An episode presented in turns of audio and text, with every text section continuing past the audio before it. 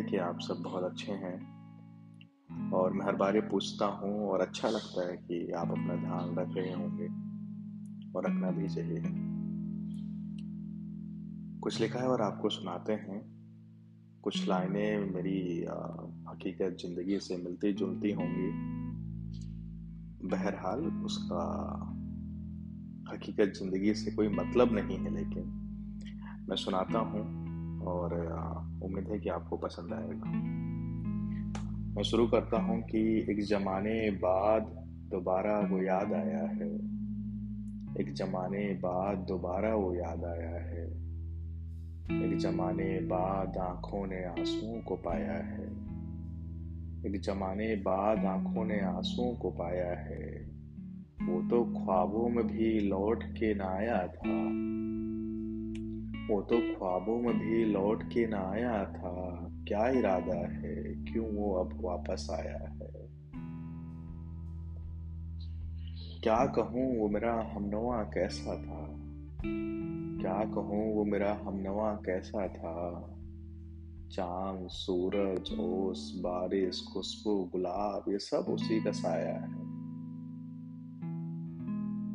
इस तरह गुमसुम रहने लगा हूँ मैं।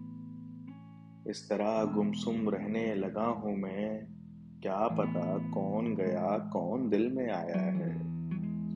इस तरह गुमसुम रहने लगा हूँ मैं।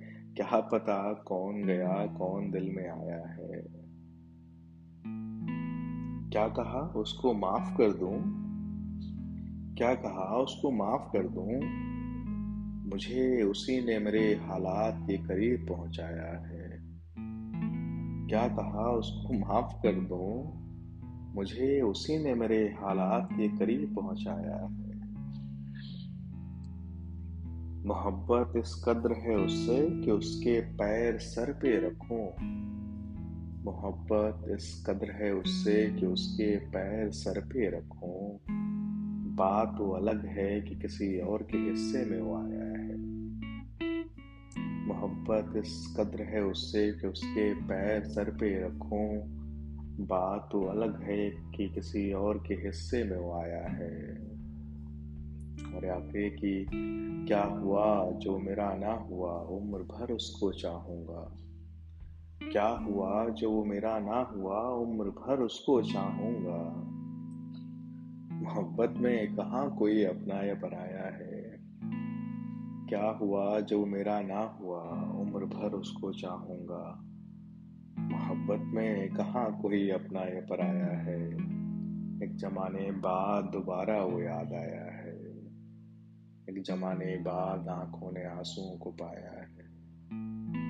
Thank you so much for listening और मुझे बेहद उम्मीद है कि आपको अच्छा लगा, लगेगा जब आप सुनेंगे। और अगर अच्छा लगता है तो अपने दोस्तों को या उन लोगों के साथ शेयर करिए जिनको पोइट्री सुनना, शायरी सुनना या लिखना पसंद है। अब अपना ध्यान रखिए। Thank you so much once again